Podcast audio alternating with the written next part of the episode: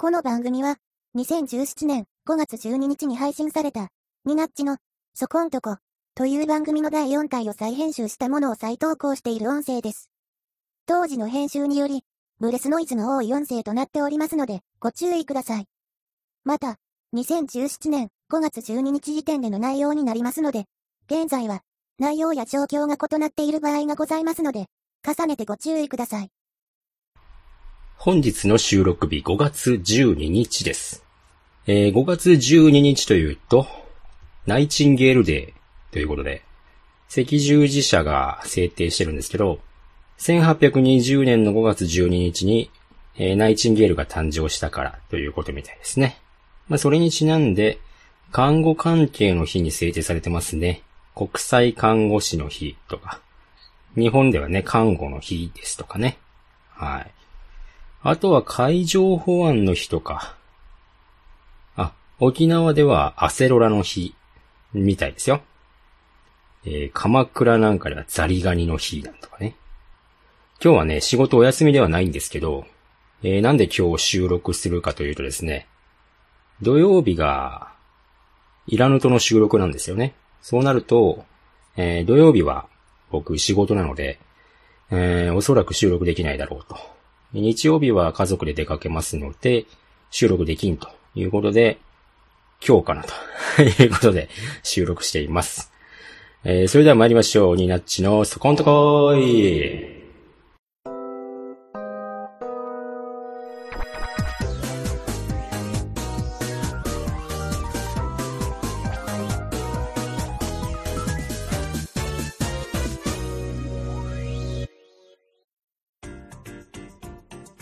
こんにちは、ニナッチです。この番組は私ニナッチがアニメやゲーム、果ては社会問題などを浅い知識で取り上げて振る舞う無責任系のプラン番組となっております。番組内トークには多々間違いがあるかもしれませんので、ご注意してお聞きください。どうも、クリス・ペプロです。違う。似てない。似てないな。ちょっとね、某番組をちょっと真似てみてね、やってみようかと思ったらですね、似てないと思ってね、ダメですね、これね。はい、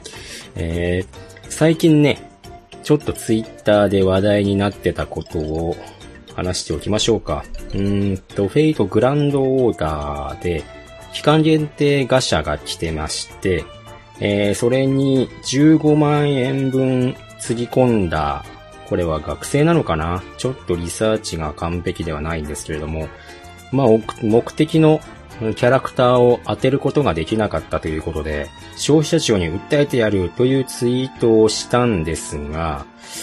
ここが、うん、難しいところ、どこの誰に見つかったかわからないんですが、えー、批判の嵐に遭いまして、ものすごいこう攻撃をされているということで、えー、そのツイートがね、荒れてしまったということが起こったみたいですね。えー、ガチャだから自己責任だろっていう風にね、えー、怒る方もいれば、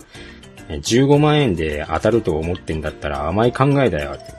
えー、いくら俺たちが使ってると思ってんだっていうね、いう風な批判をするような人もいたりとか、要はフェイトグランドオーダーをプレイしている人と、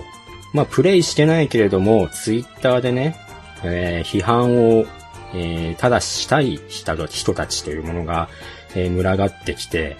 ものすごい荒れを呈しているという風な状態みたいです。うん。まあ、ツイッターね、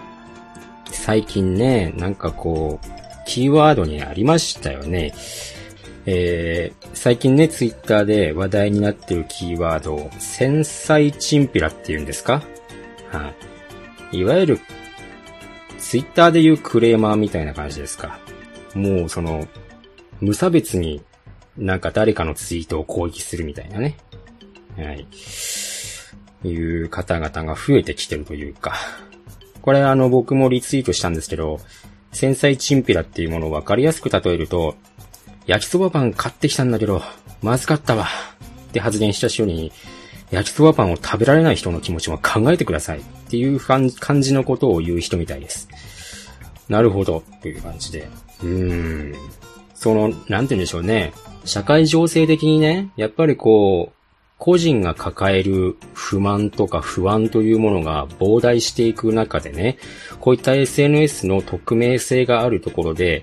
せめてこういうところで、あの、愚痴を吐きたいとか怒りをぶつけたいっていうような人って少なくないとは思うんですけれどもね。うん。ただ、それをね、よく考えてみればね、人を傷つける結果になるわけですから、どうかなっていうところがあるんですけれどもね。うん。えー、ちなみにですね、このガチャの話になりますけれども、この人はですね、15万円分、今回5万円課金しまして、えー、ここまで10万円分の、えー、トークンの貯蓄があったということで、15万円分というと、だいたい760連ぐらいになるのかな。えー、それぐらいのガチャを回せるんですけれども、えー、ちなみに、フェイトグランドオーダーのガチャっていうのは、えー、期間限定か期間限定じゃないかっていうだけであって、あの、キャラクターとかね、装備が分かれているガチャじゃないんですよね。やっぱりこう、なんと言っても、回す人たちのお目当てっていうのはキャラクターになるわけですけれども、フェイトグランドオーダーでの最高レアリティのキャラクターの出現率っていうのは1%なんですよね。はい。ただ1%とは言ってもですね、1%の確率で最高レアのキャラクターが出てくるっていうだけの話なんですよ。なので、そのガチャの中には最高レアリティのキャラクターっていうのは、えー、今回の場合だと17体含まれてるんですよね。うん。ということは1%の17分の1というところなんですけれども、えー、ちなみに期間限定だとピックアップっつって、えー、このキャラが出やすくなりますよっていうことで確率アップがしてるので、えー、まあ、他のゲームとの比べ合いも考えても、せいぜい、そのピックアップキャラクターの確率っていうのは、17分の1%と言っても大体、えー、10分の1ぐらいの確率でしょうね。10分の1%の確率。えー、すなわち0.1%としましょう。うん、0.1%と仮定しましょう。えー、っと、他のゲームだと、えー、アイドルマスターシンデレラガールズだと、ピックアップで、えー、0.3から0.6ぐらいの間、えー、毎回違うんですけれども、えー、それぐらいの確率なんですよね。で、ピックアップしてないキャラクターは0.03%ぐらいに減少するんですけれども、このグランドオーダーはね、せいぜい統計で数えても0.1%だろうなっていう感じだとは思うので、まあこの0.1%はあながち間違ってないというふうに仮定して、この人がかけた15万円分、だいたい700何十連分を回した結果ですね。だいたいその、お目当てのキャラクター、ピックアップしてあるキャラクターっていうのは今回、えー、最高リアリティは1体しかいませんので、えー、そのキャラが当たる確率ってのが、えー、15万円かけて回した結果、だいたい期待値として52%ぐらいらしいですね。うん。まあそんなものでしょう。だから、まあ1万人いてね、この人、この人と同じ条件の方が1万人いて、じゃあ一斉に皆さん700何十連回してくださいって言って回した結果、はい、お目当てのキャラクターが出た人手を挙げてくださいって言ったら、5200人は大体手を挙げるというところに収束すると思うんですよね。で、残りの4800人は当たってないってことになるんですよね。だから言うてしまえば48%の部分にこの人がハマってしまったっていうところになるとは思うんですけれども、まあね、確率通りですよ。っていう感じなのでね。うーん。あのね、この人のツイートの中身はね、だから今回の確率アップでピックアップしているキャラクターが、えー、一体も当たらなかったっていう愚痴だけでね。だから、その700何十連のうち、最高レアリティとか、えー、その、それに準じるね、レアリティの、えー、キャラクターや装備というものが、いくつ手に入ったのかっていうのは詳しく書いてないんですよね。うん。なので、なんとも言えないんですけれども、だいたいこれぐらい回したとしたら、最高レアリティのキャラクターが、えー、運悪くても5体かな。5から7。運が良ければ10体ぐらいは出てるはずなんですよね。うん。つまり、その、最高レアリティのキャラクターは何体か当たっているんだけれども、この人にとってはね、あの、目当てのキャラクターはたった1体だけですから、要は当たってないという風に呟いてるわけですけれども、難しいね、これは。なんと思う。はい。まあ、要は1%で最高レアリティのキャラクター当たると言ってもですね、じゃあ100回のうち1回当たっとしましょうよっていう感じで話すんですけれども、要は100回のうち1体当たったとしてもですね、その1体がお目当てのキャラクターじゃない可能性だって十分にあり得るわけですよ。この、17体いますからね、その1%の中で17分の1ですから、言われてしまえば簡単に確率すり抜けて当たらないっていうこともあり得るわけですよね。うーん。どれぐらい回して期待値が一番当たりやすいぐらいになるのかっていうと、えー、だいたい、うーん、倍以上、えー、40万円ちょいぐらい回して、うーん、これがね、87%弱というところなんですけれども、で、このさらに倍、80、80万強回して、えー、だいたい98.2%。すごいなこれ恐ろしいですね。うーん。まああの、いろいろね、言われてますけれども、その、なんていうのかな。このゲームが一番、えー、問題なのはですね、キャラクターごとの期待値って書いてないんですよ。だから、最高レアリティのキャラクターが出る確率1%って表記はしてあるんですけど、その中で、どのキャラが何パーセントで、このキャラが何パーセントでっていう内訳は書いてないんですよね。まあね、フェイトグランドオーダーの提供してるところはアニプレックスなんで、僕はね、アニプレックスはあまり信用してないんですよね。だから、フェイトグランドオーダーっていうゲームじゃなければ絶対に手をつけないメーカーなんですけど、まあ、そんなもんでしょうというところでね。でもね、この、この話題でね、僕が正直思ったのは、これが学生であるならば、これ、平然とね、この1回のこのゲームにね、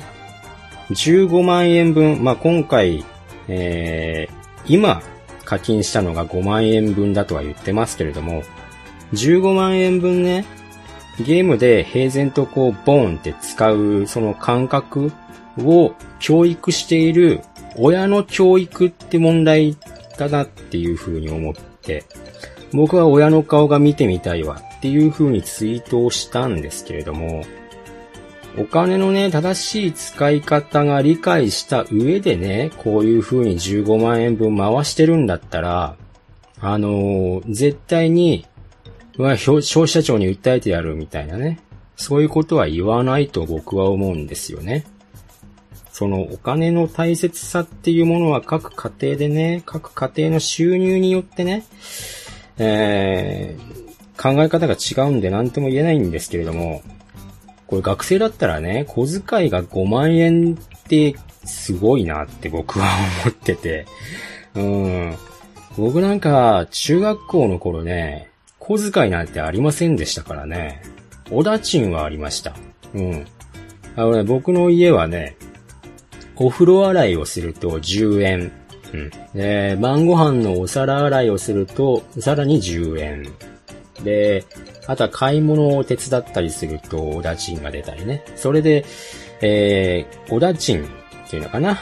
いう形でお金がもらえる、もらえたんですけれども、僕は。うん。それでもね、じゃあ30日、それ毎日頑張ったとしても、いくらにもなりませんよ。せいぜい1000円がいいところですよ。まあ、高校に上がってからね、あの、固定の小遣いが、えー、6000円ぐらいもらえるということになりまして、で、加えてね、えー、帰ってきてからそういった今までのものをちゃんと、えー、こなすことによって、毎日やらなきゃいけないことをこなすことによって、プラス3000円のおだちんを、えー、上乗せしますよという風にはなったんですよ。ただ、その中でね、あの、自分が買いたいものと、あと僕は携帯を持ちたいと言ってたので、その携帯代を含めて、あなたの小遣いの中で支払いなさいっていう風に言われたんですよね。うん。要は、やりくりですよね。お金のやりくりの話ですよ。うん。そういうものを、えー、教育で受けてきたのでね。うん。だから、そう、なんて言うんでしょうね。収入に見合った課金額っていうものは絶対にあるんでね。また、僕もね、そこから、あのー、これ以上あなたが欲しいものがあるのであれば、あなたはバイトをしなさいと。うん。っていうところで、えー、僕はね、部活動が終わってからですね、3年の部活が、えー、夏の大会が終わってから、バイトをしだしたんですけれども、バイトをしだしたらね、あのー、お給料もらったんでしょ？っていうことで、その中からあなたは家に、えー、食費と光熱費を入れなさい。いくらいくら入れなさいっていう風に言われるんですよね。まあ、当時の僕はね、あ、なんだよっていう風に思ったんですけれども、それって、一人暮らしのシミュレートなわけですよね。うん。あの、今思えば、僕の親は、えー、僕にね、一人暮らしを始めて、えー、どういう風にお金を計上していかなきゃいけないのかっていうのを、ちゃんとシミュレートさせようとしてたんだというところになると思いますね。うん。だから、えー、高校生でね、あのー、まあ、小遣いをもらってたけれども、交通費とか、あの、部活動ですね。部活動の交通費だとか、えー、昼のご飯代とか飲み物を買うお金とかは、別途、えー、請求しなさい。その都度言いなさい。ただし、帰ってきてレシートを見せて、えー、親に計上しなさいということで、要は、あの、これだけのものを買いました。レシートはこれです。で、お釣りはこれぐらい余りましたので、これをご返却しますっていう風に、えー、させてたわけですよね。だから、うん、僕の親は、お金に関しての、えー、なんていうんですかね。僕が一人暮らしをして、まあ、社会に出た時に、えー、急にね、あの、困らないようにそのシミュレートをさせようとしていたっていうところは、えー、まあ、僕にとっては立派な教育を受けたっていうふうに思っていいのかなとは思うんですけれども、まあ、あのー、そういう意味ではね、すごくいい教育をしてくれた方なんですけど、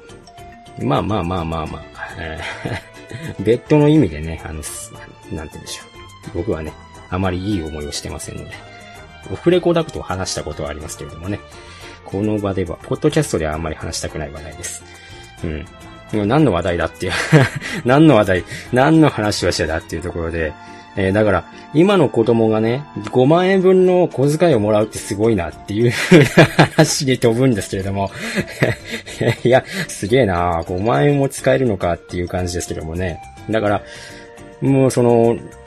この子の親の教育がね、問題だと思うんですよね。じゃあ、15万円分ね、ゲームに使うのは別に構わないよ。じゃあ、お前これ計算してみたか？っていう。この確率で、じゃあ、そのお前が欲しいキャラクターというものが出てくる確率を計算してみたか？っていうところで、15万円で出なくても納得できる確率なんだぞ？っていうのをね、52%ですから、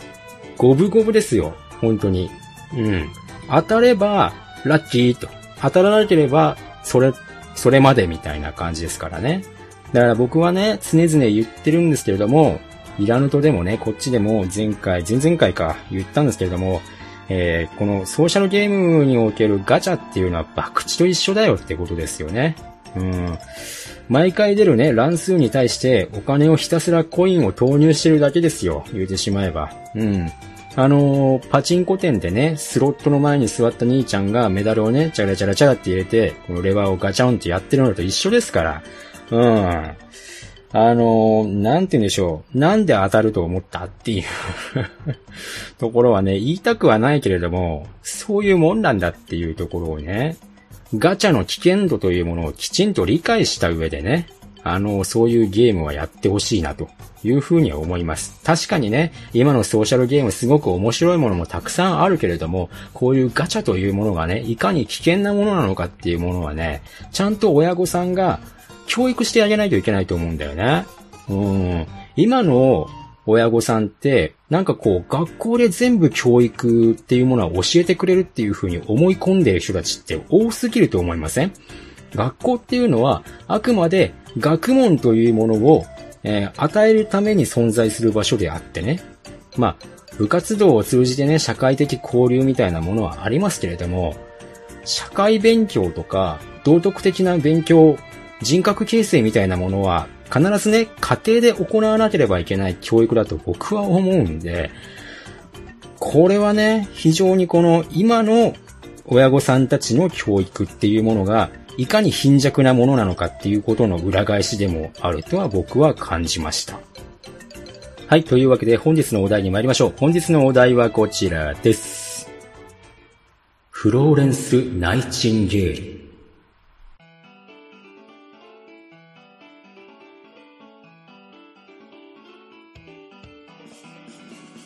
はい、今回のお題、ナイチンゲールでございます。最初に雑談でも撮ろうかなと思ったんですよ。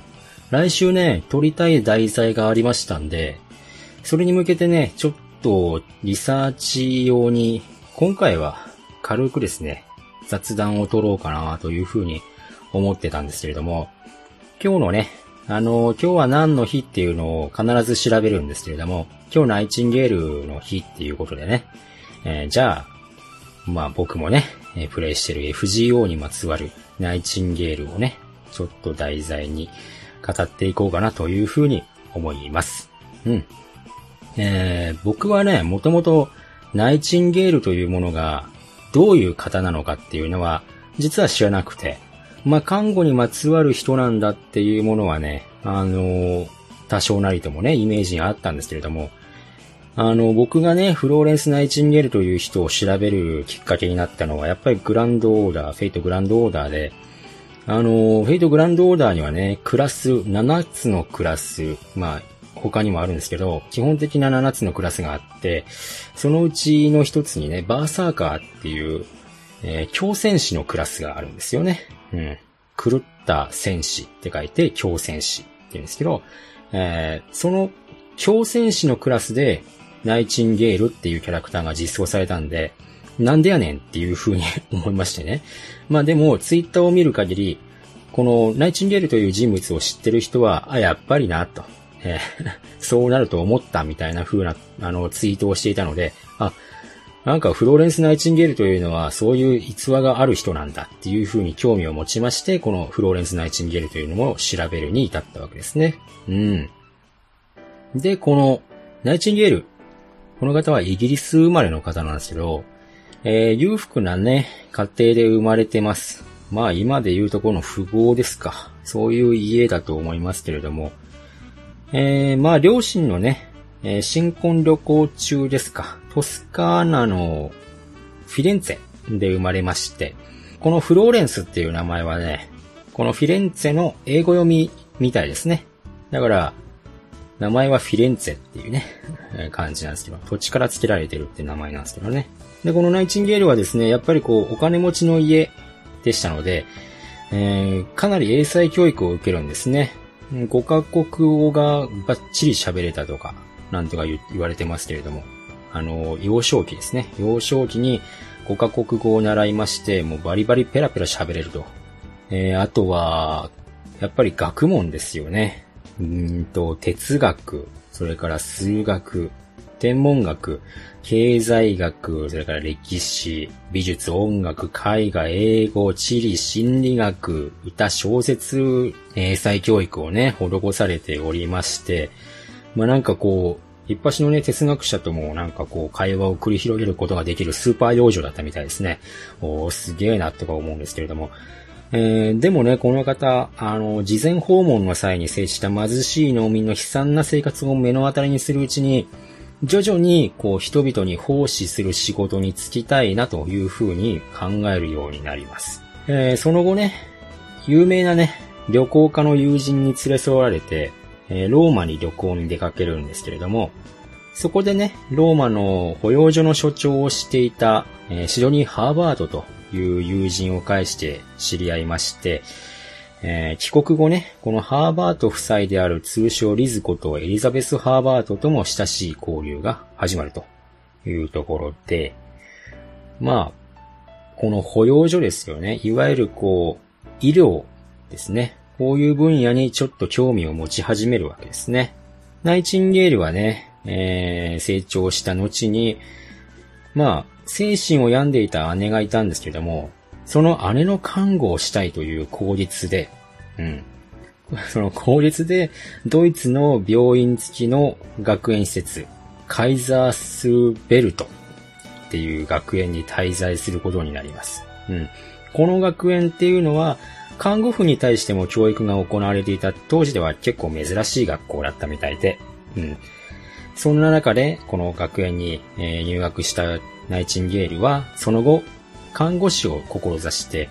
えリズ・ハーバートにね、紹介されたロンドンの病院へ就職しますと。えー、ただですね、その当時は無給だったみたいです。ブラック企業かな？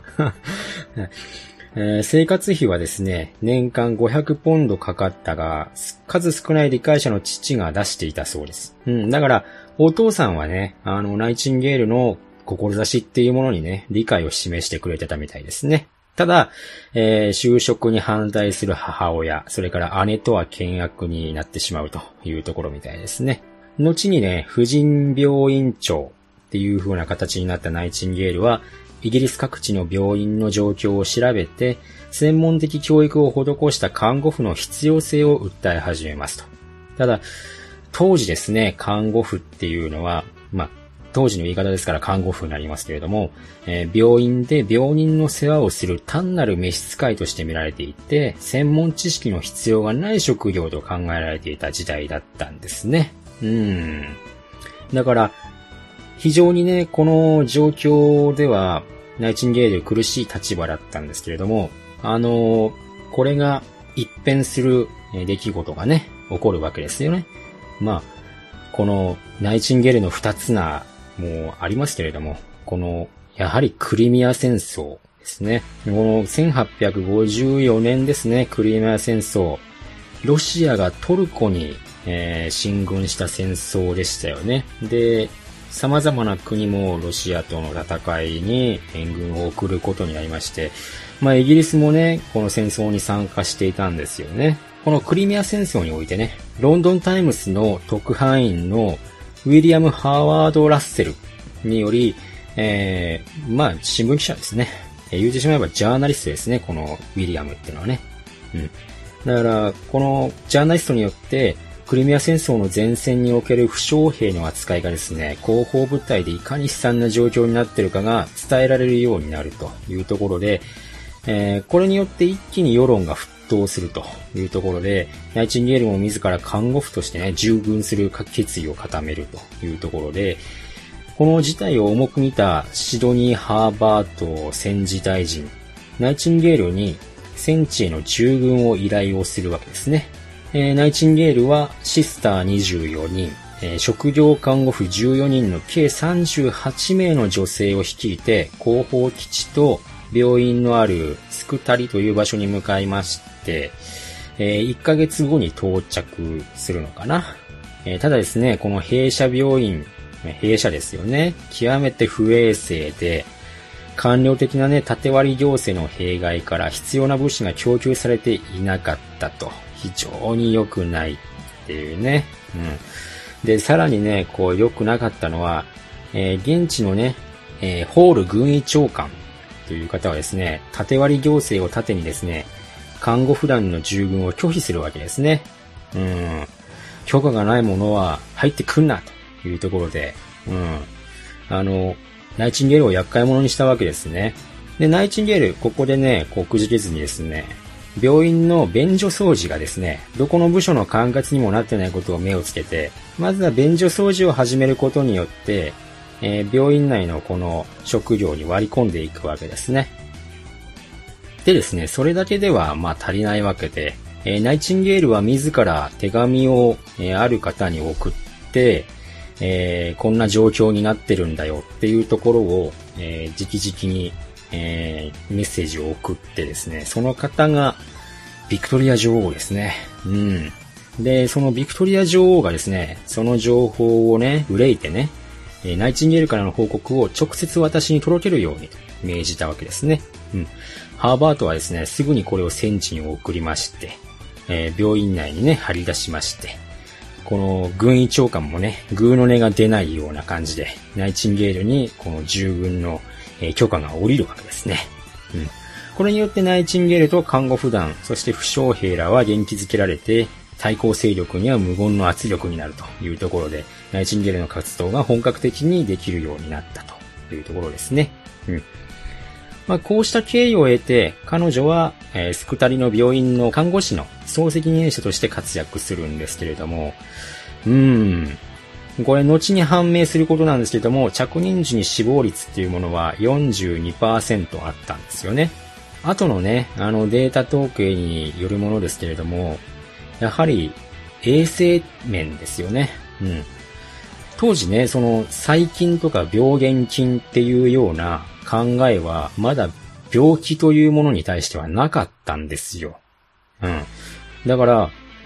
そんな時代の中ですね、ナイチンゲールは不節制というものが病気につながるというものをね、誰よりも分かっていたんですよね。これすごいと思うんだよね。うん。病院もね、中も6キロぐらいあってすげえでかいんですよね。この戦時病院っていうのはね。これもう本当にナイチンゲールは睡眠時間もまともに取らずに、もうずっと夜な夜な巡回をして、具合の悪い人たちの様子をね、見て回ったり、まあ、包帯をね、こう、休まずにこう巻いてあげたり、本当にこの、この人いつ寝てるんだっていうぐらい、ものすごい労働をしてたみたいですね。今の現代日本人がね、それを実施したら、間違いなく3日後に死ぬっていう風に言われてるぐらい 過労死するって言われてるぐらいすごいことだったんですけれども、まあ、そういう活躍からですね、その働きぶりから、彼女はクリミアの天使とも呼ばれるわけですけれどもね。看護師というのを白衣の天使と呼ぶのはナイチンゲールに由来するわけですよ。夜回りを欠かさなかったことからランプの貴婦人とも呼ばれています。で、鈴を、こう、病人がね、鳴らすと、えー、ナイチンゲールがね、鈴が鳴ったところに駆けつけるわけですけれども、これは今の現代のナースコールの考えに、え発展したものというふうに言われています。だから本当にやっぱりこう、この人はすごいんだっていう、天使っていう風に言われてたみたいなんですけども、まあ、ナイチンゲール自身はね、そういったイメージで見られることを喜んでいなかったみたいですね。うん。本人の言葉として、天使とは美しい花を撒き散らすものではなく、苦悩する者ののために戦うものであるという風に言われています。うーん。クリミア戦争が勃発したのが1854年。えー、翌年の1855年、えー、戦時省と陸軍省というところからですね、合併すると、えー、若干事態が好転しまして、新しい陸軍省は衛生委員会を組織しまして、現地へ調査団を派遣するわけですね。まあそしてナイチンゲールの報告通り病院内を衛生的に保つことを命令するわけですね。うん。この命令の実施により、えー、42%まで跳ね上がっていた死亡率がえー、2ヶ月後には14.5%。もう、その翌月には5%になったことが後に判明すると。で、最終的には2%まで落ちたみたいですね。まあ、すげえなっていうところですけれどもね。うん。だから、本当に、この、弊社病院での、えー、死者っていうのが、大多数が傷とか、えー、そういうものではなくて、病院内の不衛生によるものだった。慢性、蔓延するね、感染症によるものだったっていうのが、後に推測されるわけですね。うん。だから、傷を負ったからといって、衛生面がしっかりしていれば、死亡率はそんなに高くならないっていうところですね。で、翌年1856年の3月30日、パリで平和条約が終結されまして、えー、まあ4月29日にクリミア戦争が終結すると。えー、7月16日に病院の最後の患者が退院をすると。うん、いうところでね。えー、この間もね、ナイチンゲールすごいことしてて、えー、物資が足りなくなったら、えー、自分のお金でね、物資を買ってくるとかですね、まあ調達するんですけれども、まあ、父はね、理解者だったので、その、ナイチンゲールはね、あの、お金を、自分のお金というものを、そういったものに使えたっていうところなんですね。で、病院がね、いくらあっても足りないっていうところで、新しい病院が必要だっていうところで、ナイチンゲールは自分のポケットマネーで病院を建てたみたいです。すげえなって思うんですけどね。本当に、この、なんて言うんでしょうね。お金の使い方って、こうあるためにっていう風なことが言えなくはないとは思うんですけど、耳が痛い話だ。まあ、えー、平和条約が終結された後ですね、ナイチンゲールは国民的英雄として祭り上げることを快く思っていなかったんですけれども、まあ、スミスという偽名を使用してですね、人知れず帰国します。うん。で、帰国後の11月、ナイチンゲールはですね、えー、バーリントンホテルにね、あのー、様々なえー、偉い人を集結しまして、うん、その中でね、え、報告書を読みながら、え、病院のね、状況分析を始めるわけですよ。もうビクトリア女王に対しても。うん、数々の統計資料を作成しましても、本当にもう小さい頃から英才教育を受けてますから、そこら辺はもうバッチシーっていうところで、まあ、改革のためにね、この病院の改革のために作られた各種の資料をね、えー、委員会に提出すると。だから、このナイチンゲールっていうのは、こう、権力には屈しない。もう本当に自分よりもはるかに上の権力に対しても真正面に自分の意見をぶつけるっていうね、正論をぶつけるっていうことができたすごい人だというところでしょうね。イギリスではですね、ナイチンゲールを統計学の先駆者としていう風に見ています。これによる改革はですね、保険制度のみではなく、陸軍全体の組織改革につながるというところですね。うん。で、1859年、3年後ぐらいですか、うん、イギリス王立統計学会の初の女性メンバーに選ばれているというところで、その後にはアメリカ統計学会の名誉メンバーに選ばれていると。すごいな。いや、すごいな。まあ、ナイチンゲールは自分はね、クリミア戦争におけるイギリスの広告塔となることを厭わなかったんですけれども、あまりにね、広告塔として利用されたせいか、まあ、戦争終結後はむしろ有名人としてね、有名人としてね、扱われるのを嫌うようになりまして、まあ、それが講じて遺言では、えー、墓標にはね、イニシャル以外を記すことを許さなかったっていう風に言われてます。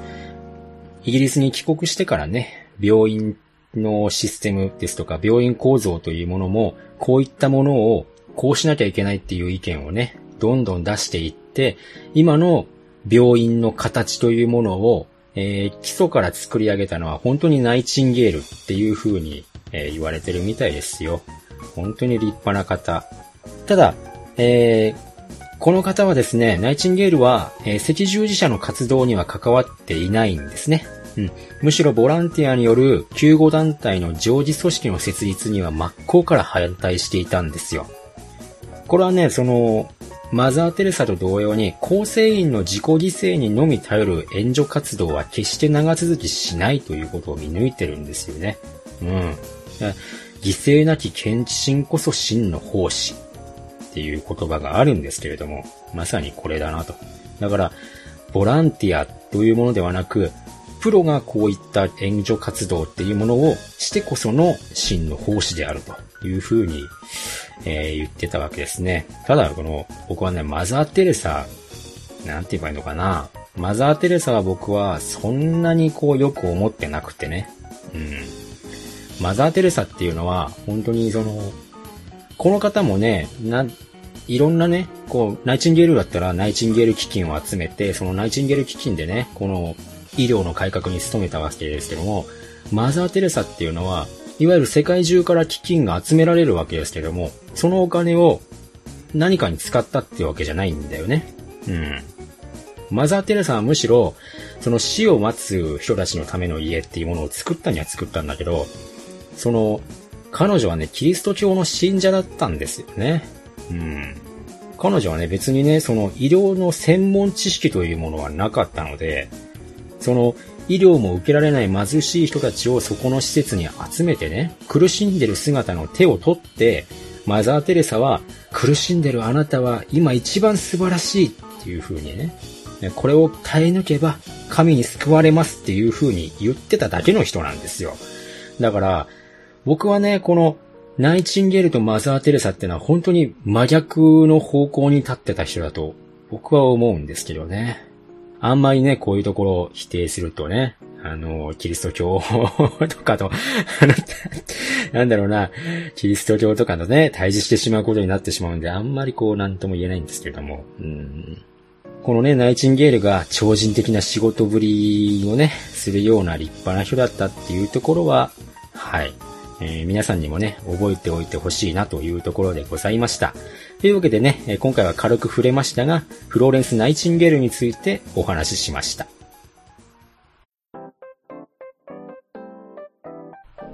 最近ね、あのー、ポッドキャストでね、いろんな番組を聞いてるとですね、ポッドキャストを通じてね、活動をしてるアーティストさんに巡り合うことができるんですよね。うん。例えば、僕が一番最初に触れたのは、やっぱり狭くて浅い奴ら、笹山さんですよね。まあ、笹山さんはあの、狭くて浅い奴らだとゲストなんですけども あの、笹山さんの曲もね、先日買いまして、うん、すごくね、この、なんて言うんでしょう。笹山さんみたいなね、曲を作る人はね、僕は好きですね。ちょっとね、悲しい歌詞が多いのは確かなんですけれども。あとね、最近気になるのはね、オルネポさん聞いててね、あのー、桃屋さんのオルネポさんのところで聞いてて、エンディングにね、あのー、星の下、星の上でしたっけ、えー、歌ってるバーディさんですね。あれ、どこに CD 売ってるのかな？すごくあの、このバディさんのね、公式ページ見るとね、残響ルーティーンっていう CD が出てるんで、これが欲しいんですけれども、多分ね、あの、バディさん福岡を中心に活動をなさってる方だと思うんですけど、関東の僕はどうやって CD を手に入れればいいのかな。これね、バディさん、この、なんていうんですか、僕のお得意の iTunes と Google Play Music でちょっと検索してみたんですけど、一曲もなくてですね、あー、ってか思いながらですね、僕はこの曲を聴きたいんだけどなっていう風に思ってて、誰か CD あの、調達していただけませんかっていう感じでね、本当に。あの、バディさんの残響ルーティンすげえ聞きたいんだけど、多分ね、あの、福岡とかは、えー、福岡のね、ミュージックショップとかだと、簡単に手に入れることができるんでしょうけども、東京では手に入れられないかなどうなのかなわかんないっす。いやー、ねこれ、いや、じゃないから、しょうがない。動画でも探してみるかって言ったら動画もないんだよね。僕は、どこであの、星の下、星の上を聞けば、オルネポさん聞けばいいのかっていうところですけども、CD、CD 買わせてくれっていう感じで。まあね、ポッドキャストね、いろんな方やってるのを聞きますけれども、やっぱりね、こう、西側でやってる方々って強い方いるな、強い方多いっすね。うん。センス多い方、たくさんいますね。で、関東でやってる方は本当にこう、なんていうんですか、ランキングの強者と言いますかね。うん。まあ、僕がね、始めたばっかりですから、うん、そんな人たちとね、比べようもできないことは分かってるんですけれども、まあ、そういう方々にね、追随できるようなクオリティでお話をお届けしなきゃいけないのかどうかは別としまして、うん、僕の話したいことをね、きちんと話していきたいとは思いました。うん。以上でございます。というところで、今回のニナチの底のところ終わりでございます。えー、次回のね、お題が決まってますので、今回は次回のお題を発表しておきましょう。次回のお題はこちら。ジャングルの王者、ターちゃん。はい、ということで、ジャングルの王者、ターちゃん。アイキャッチ風に言ってみましたけど、どうですか？似てなかったかな？いう感じですね。ジャングルの王者ターちゃん。懐かしいな、これ。やっぱね、僕がアニメの中で一番強い思いを抱いてるとしたら多分ジャングルの王者ターちゃんなんじゃないかなっていう感じだと思います。うん。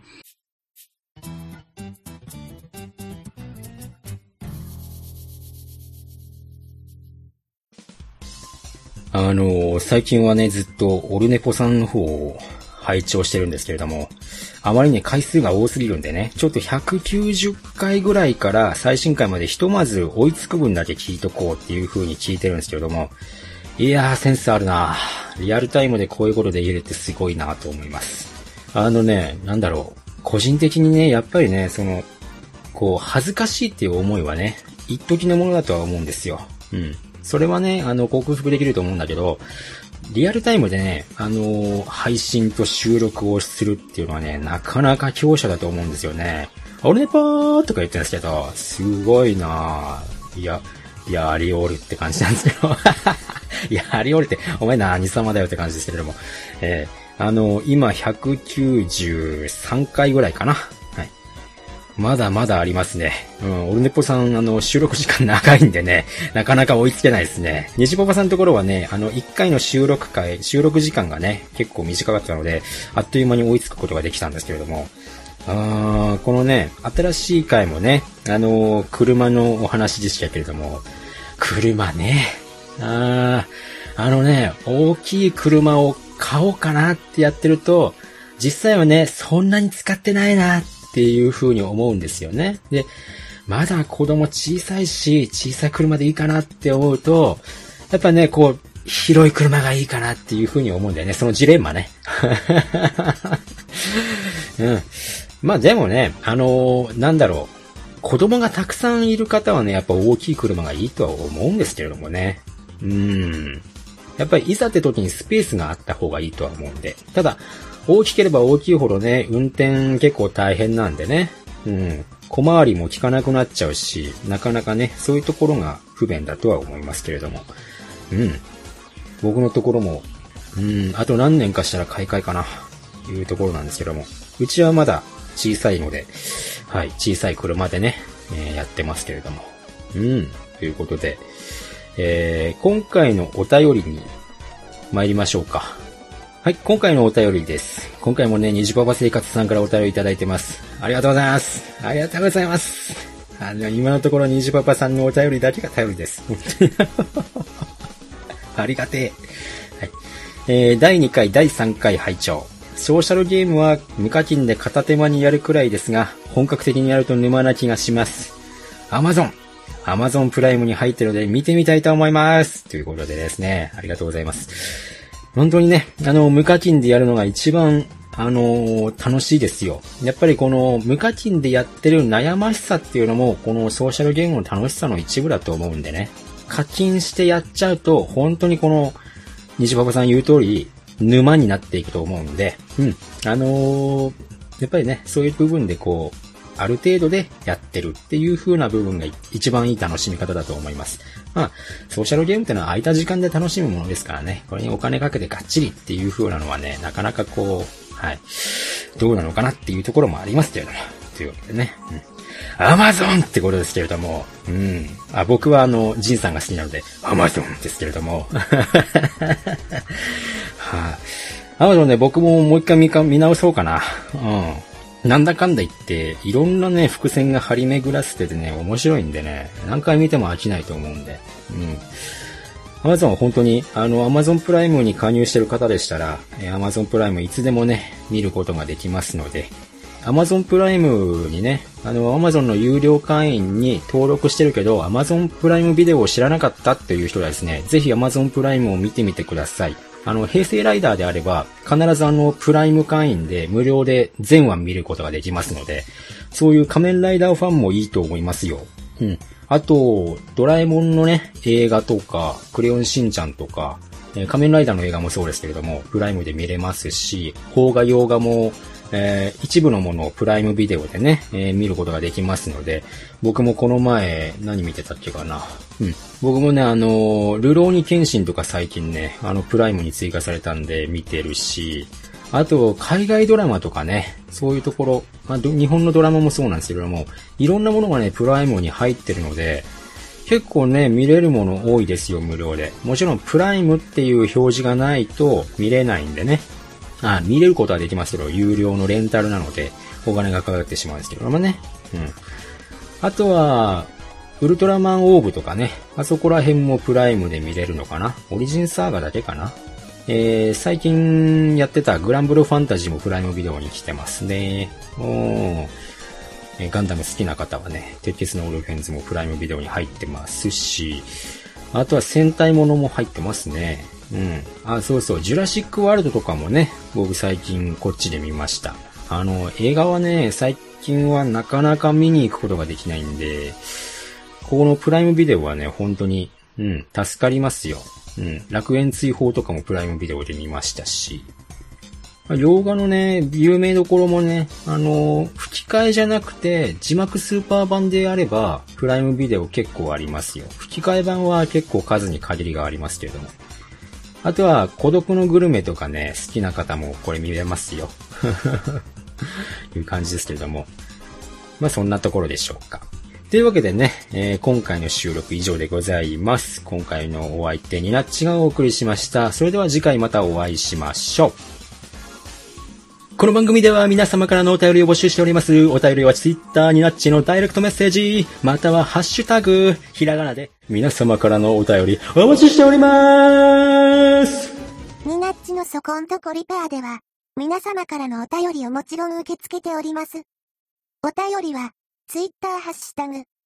みな、そこ、ひらがな4文字で、みなそこ、でお待ちしております。